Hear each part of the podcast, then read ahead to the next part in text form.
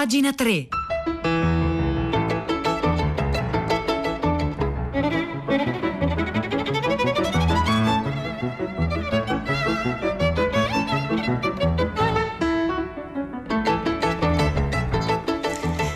Sono le 9, 2 minuti e 25 secondi di mercoledì 16 giugno 2021. Buongiorno a tutti da Silvia Bencivelli. Bentornate e bentornati a pagina 3. La cultura nei giornali, nel web e nelle riviste.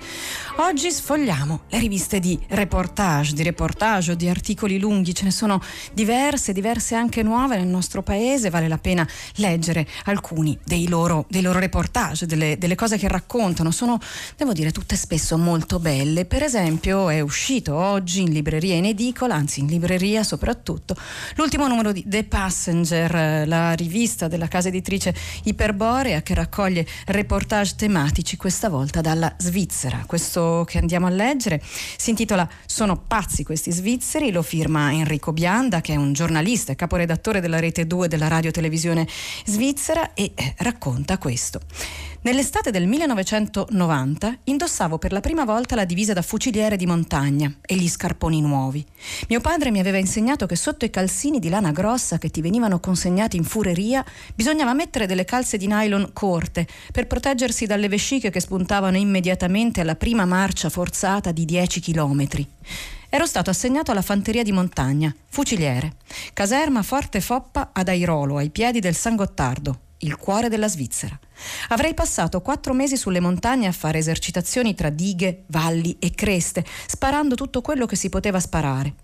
Non avevo letto il libro di John McPhee, Il formidabile esercito svizzero, ma era in libreria a casa e se l'era letto mio padre. Dei mesi che mi aspettavano sapevo poche cose, che se volevo restare soldato semplice dovevo farmi raccomandare, che non sarebbe stata una passeggiata e che alla fine mi sarei portato a casa il fucile. Di quel periodo ricordo soprattutto alcune esercitazioni e la sensazione di essere in un grande gioco un po' pericoloso. Bene, sono passati più di 30 anni e l'esercito nell'estate del 2020 ha usato la didattica a distanza per insegnare alle reclute a usare il fucile mitragliatore FAS 90 in dotazione. Insomma, le cose sono un po' cambiate. A gennaio 2021 sono entrate in servizio 12.000 reclute, di cui una parte dovrà però acquisire autonomamente da casa le conoscenze teoriche dell'esercito e della vita quotidiana militare. Per Bianda però non fu così. Nell'estate del 1990 racconta quelle prime settimane, me le ricordo ancora. Un po' spavaldo e un po' ansioso, ogni mattina alle 7, durante la dunata nel piazzale, quando venivano impartite le istruzioni per la giornata che in gran parte si svolgeva nelle piazze d'armi allestite preparazio- per la preparazione, ho iniziato a pensare che gli svizzeri fossero pazzi. Ci facevano fare cose inconcepibili, a ripensarci è raccapricciante. La fanteria di montagna si preparava per la guerra o qualcosa del genere ed eravamo sottoposti a una serie di manifestazioni circensi che avrebbero dovuto addestrarci alla guerra tradizionale sul campo. Per esempio la discesa alla vallesana, la discesa all'australiana oppure la salita al terzo piano di una casa matta catapultati da un palo spinto da un gruppo di altre reclute. Poi si mangiava una schifezza su un fornellino una cosa che noi chiamavamo carne di scimmia. Tutto questo in un paese che ha fatto della neutralità la sua bandiera. Sì, perché la neutralità elvetica, aperta parentesi, si fa risalire al XVI secolo, si legge qui su questo numero di The Passenger eh, dedicato alla Svizzera ma è nel contesto dell'equilibrio di potenze ottocentesco che fu riconosciuta, qualcuno dice imposta, dalle grandi potenze che vedevano nella Svizzera uno stato cuscinetto fra Francia e Austria. Dopo il 1945, al contrario di altri paesi precedentemente neutrali come il Belgio, la Svizzera scelse di non aderire alla Nato e neanche dopo la guerra fredda ha abbandonato la neutralità per entrare nell'Unione Europea. Eh, si è avvicinata alla comunità internazionale aderendo all'ONU. Oggi la neutralità fa ancora parte dell'identità politica politica del paese il 90% degli svizzeri la appoggia. Ma allora perché c'è questo esercito. È naturale domandarsi, prosegue Enrico Bianda, se l'esercito, come aveva intuito John McPhee, non rappresentasse altro, qualcosa di più profondo, probabilmente non funzionale alla difesa del suolo patrio. Ed è lecito domandarselo ancora oggi, anzi ancora di più, a oltre 30 anni da quella pubblicazione dalla mia scuola reclute. Il mondo è cambiato, le guerre sono cambiate, la minaccia comunista è scomparsa. E allora il fatto è che se da una parte il pericolo di un'invasione è sempre stato assai remoto, dall'altra la Svizzera aveva e ha un problema legato alle sue diverse identità, Svizzero-tedeschi, francesi, italiani e romanci sono molto diversi tra loro. Parlano lingue diverse, hanno culture diverse, vivono il loro essere svizzeri in modo diverso e l'esercito ha a lungo rappresentato un modo per unire più identità. Ci sono forse anche altri collanti, per esempio una certa idea di efficienza confederata che non è mai venuta meno. E allora, nei primi anni 90 si insegnava che il paese, in caso di emergenza, era in grado di mobilitare il proprio esercito in 20 minuti. Ogni militare attivo era teoricamente in grado di raggiungere la propria caserma già in assetto di guerra, perché a casa aveva armi, munizioni e tutto l'equipaggiamento. Tradotto, significa che dalla fine della scuola reclute per tutti gli anni in cui un uomo o una donna restavano attivi militarmente con i corsi di ripetizione, ogni svizzero teneva in casa un fucile mitragliatore. E eh, John McPhee dice anche nel 1987 si domandava legittimamente perché in Svizzera, eh, appunto con tutti che hanno un'arma militare a casa, non ci fossero continuamente scontri a fuoco. Perché è proibito era la risposta lapidaria che il saggista statunitense dava alle sue lettrici e ai suoi lettori. Ma andiamo avanti, questo reportage racconta come è cambiato il panorama eh, politico anche in Svizzera, come sono cambiate le cose, come sono cambiate anche eh, i pericoli da cui ci si difende oggi, pericoli naturali come quello della pandemia, ma intanto dal 1940 ci sono state le fortificazioni sulle Alpi e eh, anche la costruzione dentro ogni casa di un rifugio antiatomico antiatomico, anche a casa mia. Rifugio antiatomico si fa per dire, scrive Bianda, una scatola di cemento armato in cantina con le porte in acciaio, tipo portellone da sottomarino. E allora, in conclusione, che cosa resta oggi di questa epopea militare difensiva? Le vestigia di quella stagione sono tracce che si incontrano camminando in montagna, attraversando i ponti sui fiumi, percorrendo arterie stradali che portano verso il cuore del paese. Per molti anni le posizioni di sbarramento e quindi anche le opere minate permanenti hanno costituito un elemento importante della dottrina elvetica in materia di difesa sistema che a partire dal 1991 è stato progressivamente smalte- smantellato. Fino al 2014, quando si è conclusa la campagna per eliminare tutti gli esplosivi pes- presenti in numerosi ponti, tunnel, strade e piste d'atterraggio. Però ci sono i bunker. Bunker sparpagliati per le montagne, adesso non sappiamo che cosa farcene, servirebbero troppi soldi per dismetterli seriamente. Allora qualche privato li ha convertiti in hotel di, ru- di lusso e c'è addirittura un imprenditore argentino che ha trovato nei bunker l'ideale collocazione per installare i server che custodiscono le fortune dei più ricchi possessori di bitcoin. Come bei tempi del segreto bancario, grandi quantità di denaro a riparo da sguardi indiscreti, in questo caso fuori dalla portata degli hacker. Questo articolo racconta l'esercito svizzero, l'esercito di un paese pacifico e neutrale ma armato fino ai denti, in grado di mobilitare i propri soldati in 20 minuti, lo firma Enrico Bianda, si intitola Sono pazzi questi svizzeri e lo trovate sul numero appena uscito della rivista The Passenger.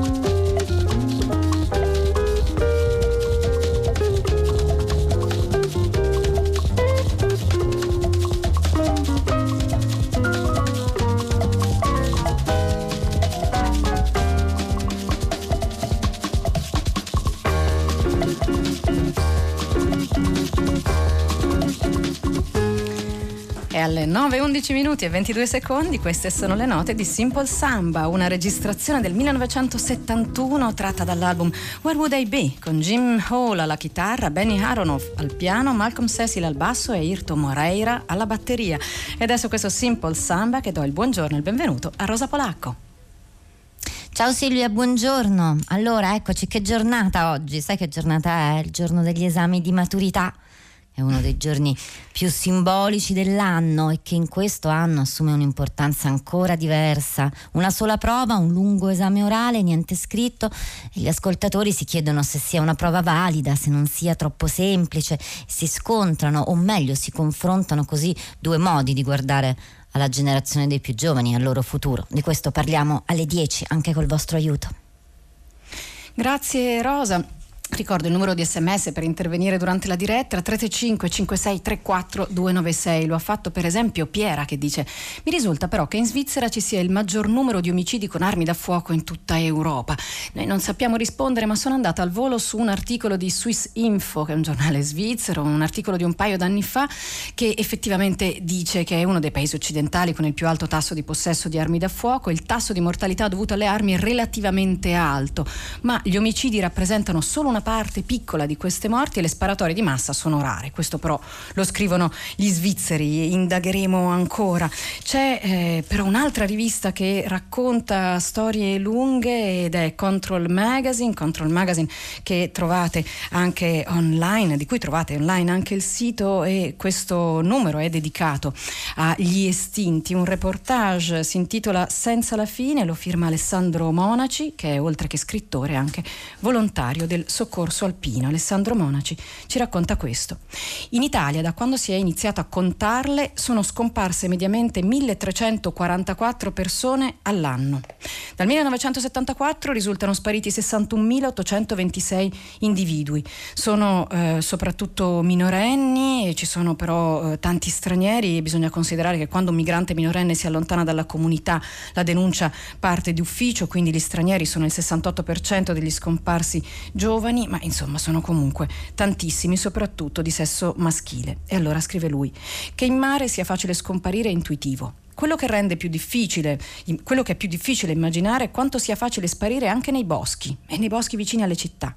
Viviamo in Italia in uno degli ambienti più antropizzati al mondo. È arduo camminare in un qualsiasi luogo del nostro paese per più di 15 minuti senza incontrare un segno dell'uomo. Eppure migliaia di persone sono sparite nel nulla. Non ho idea di come si cerchi una persona dispersa in mare. Come si procede per una svanita nel nulla in montagna, però sì. Mi sono scontrato per la prima volta con questa realtà nel gennaio del 2012 Ero entrato da poco nel soccorso alpino, scrive Alessandro Monaci su Control Magazine, e pensavo che avrei passato il mio tempo in divisa, a salvare arrampicatori infortunati in parete, con adrenalinici voli in elicottero e aeree calate nel vuoto. Invece mi ritrovavo ad arrancare nella neve marcia dei boschi di fondovalle, cercando persone che non avevano lasciato loro tracce, se non per l'auto lasciata nei subborghi di un qualche paesino dell'alta Val Brembana. Persone che nei primi due o tre casi non sono state più ritrovate e io scoprivo quanto sia facile svanire. Le ricerche raramente conquistano le pagine dei giornali, ancor meno di frequente i media si soffermano su quello che avviene nel concreto, su quali siano gli enti preposti alla ricerca, chi sia effettivamente coinvolto, con quali procedure. La ricerca ha la stessa immagine lontana di una sala operatoria, per i più. Luoghi magici dell'era contemporanea dove tutto si aggiusta e non importa sapere come. Anzi, dove tutto si deve aggiustare e il fallimento può essere solo frutto di incompetenza o dolo. Se però da adolescenti si arriva a capire come i nostri genitori siano imperfetti, come non siano onnipotenti, anche da cittadini arriva il momento in cui dobbiamo scoprire che lo Stato non può salvarci sempre. E allora prosegue la storia di Alessandro Monaci che però racconta anche la psicologia dei soccorritori. Raramente viene chiesto loro che cosa hanno provato durante una ricerca, a maggior ragione se infruttuosa. Il sangue, i morti, i corpi colpiscono di più l'immaginario. Eppure una persona non trovata può pesare sulla psiche di chi l'ha cercata e parlarne non è facile, non si fa mai. Al più qualche parola scambiata mentre si rientra in auto verso casa, ma qui la maggior parte delle volte al pudore si aggiunge la stanchezza. Se tra i soccorritori si parla delle emozioni provate durante una ricerca che non ha avuto esiti, avviene mesi dopo, in un bar tendenzialmente, dopo una giornata passata in montagna. Mezze parole, piccole ammissioni e mai lunghe confessioni. E allora, e allora qui prosegue questa storia con Stefano e Ludovico, altri due membri del soccorso alpino come me, eh, che sono Alessandro Monaci, che scrive questo reportage su Control Magazine, e ad aprire la discussione è Silvia, la compagna di Stefano, mentre lui si alza per ordinare un altro giro di birra. Si racconta appunto Stefano, Stefano che non dorme, Stefano che non riesce a riprendere la propria vita dopo non aver trovato una ragazzina che avrebbe dovuto ritrovare in un bosco e, e il reportage continua appunto con le interviste a questi volontari soccorritori. Questo reportage lo trovate su Control Magazine, si intitola Senza la fine, trovate le indicazioni per rintracciare tutto quello che stiamo leggendo anche sulla nostra pagina web che come sempre è www.pagina3.rai.it.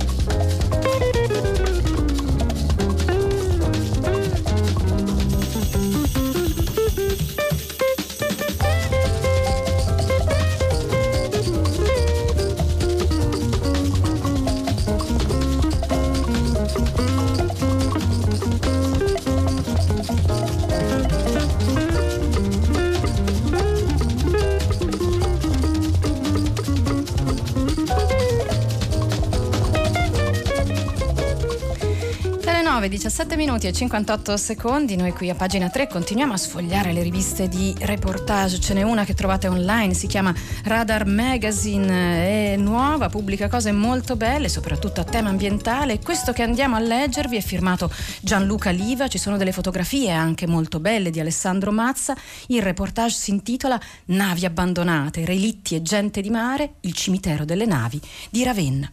Nei porti d'Italia ci sono centinaia di navi abbandonate, 749 dicono le stime ufficiali, imbarcazioni di diverso tipo lasciate al proprio destino per tante ragioni e parcheggiate lungo le banchine in attesa di capire cosa farne. Gli anni passano, i materiali si degradano, da barche queste diventano relitti, sono problemi ambientali, umani e normativi con soluzioni abbastanza difficili. Allora questa è la storia della motonave Berkan B che giace da più di dieci anni a Ravenna, la cui storia, scrive eh, Gianluca Liva qui su Radar Magazine, ben rappresenta la complessità del fenomeno dell'abbandono delle navi nei porti della nostra penisola. Era l'estate del 2010 quando la Berkan B, una vecchia nave di proprietà dell'armatore turco Bilgili Denixilik Nakliyat Sanai, entrò nel porto di Ravenna. A bordo c'erano 19 marittimi di nazionalità turca e georgiana che da tempo lamentavano i mancati stipendi.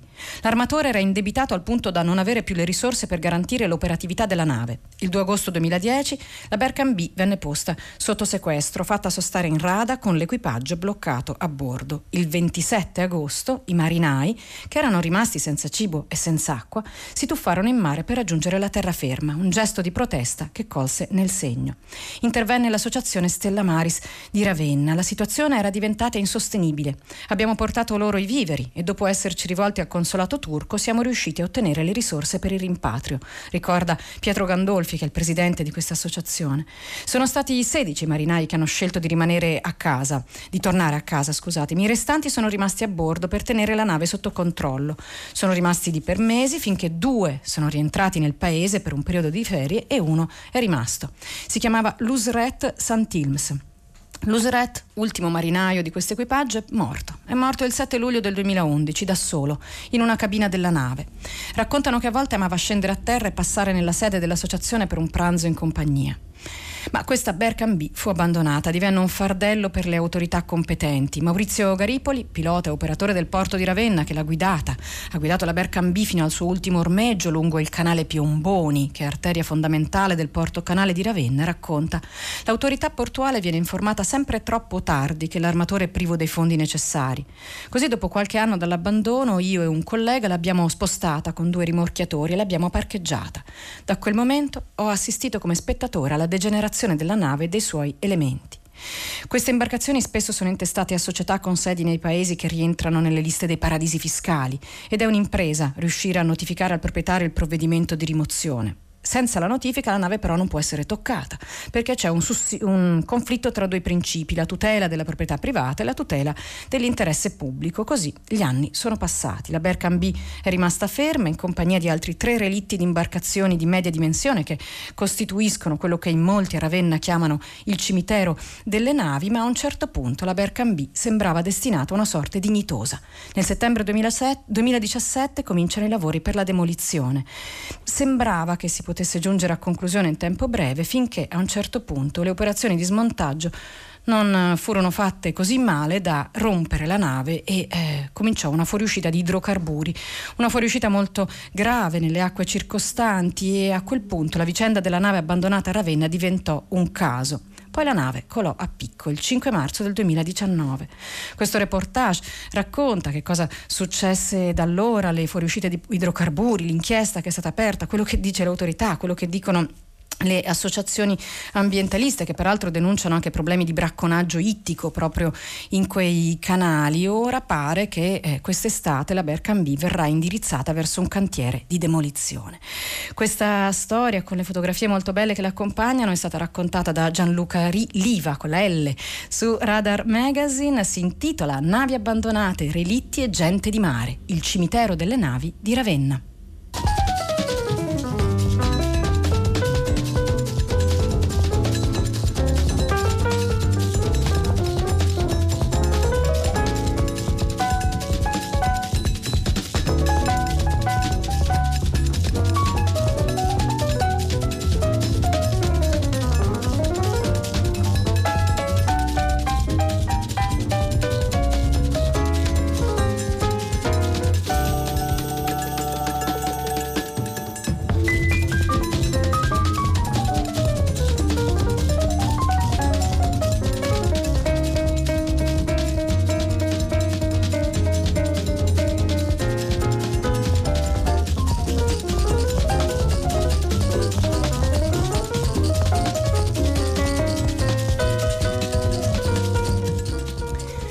Ore 23 minuti e 32 secondi di questo mercoledì 16 giugno, dopo aver letto tanti reportage, voltiamo pagina, leggiamo i quotidiani, quelli di carta, quelli in edicola.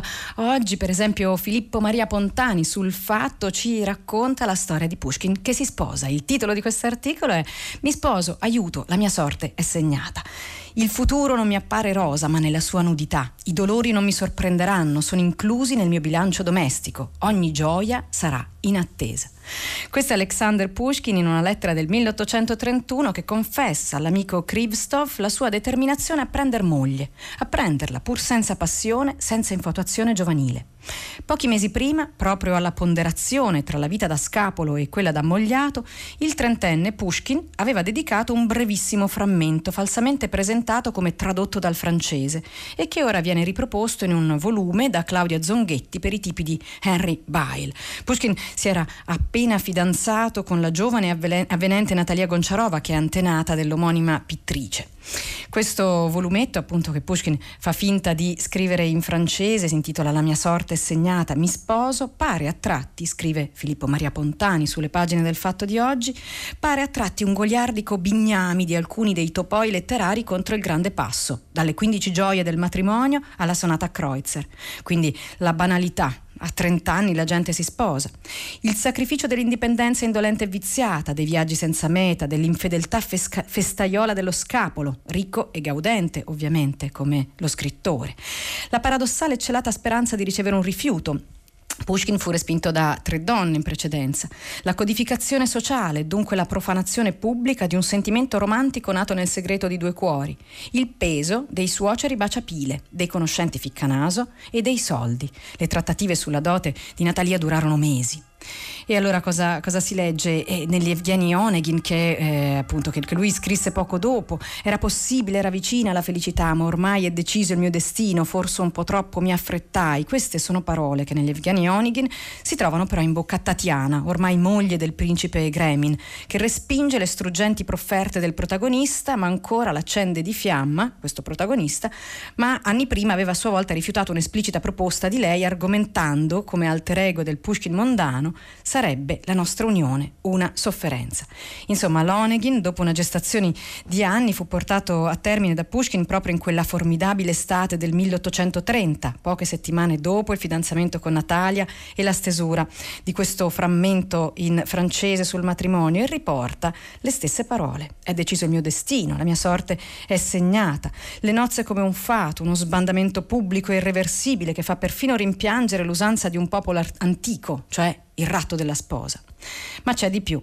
Pushkin lo dice tradotto in francese perché quella è la lingua del libertinage. Dalla fitta corrispondenza epistolare dell'autore con Natalia si scopre che le lettere sono scritte in francese fino al matrimonio e in russo dalle nozze in poi, come a dire che col grande pasco, passo Pushkin respinge eh, la, sua, la, sua, vita, la sua vita precedente.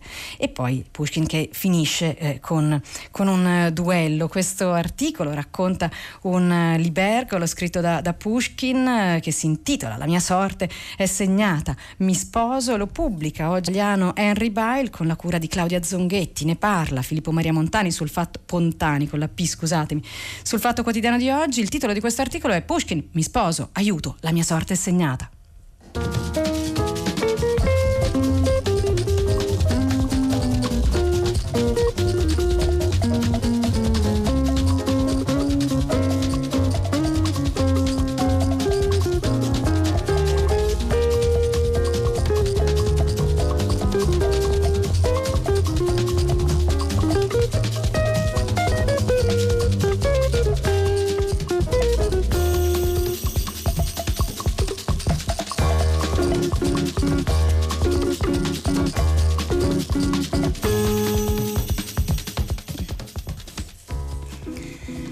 Alle 9.27 minuti e 58 secondi. So che è già pronta Renata Scognamiglio che prenderà il microfono subito dopo di me e a lei mando un saluto affidato a queste ultime note di Simple Samba.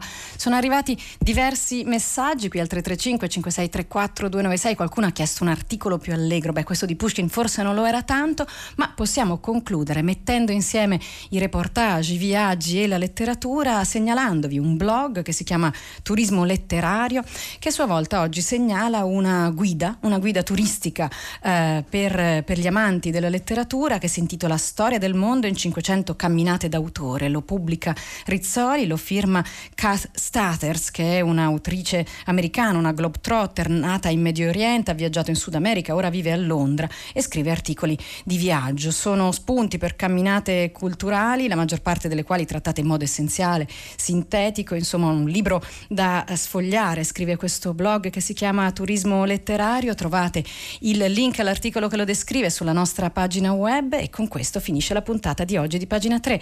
Silvia Bencevelli che è stata al microfono, vi saluta insieme al tecnico Cristina Santi, Marzia Coronati in redazione, Cristiana Castellotti che oggi è stata anche in regia e Maria Chiara Beranec alla cura del programma. Un saluto a tutti da Silvia Bencevelli che passa il microfono a Renata Scognamiglio e vi dà appuntamento per domani qui come sempre con pagina 3 alle ore 9.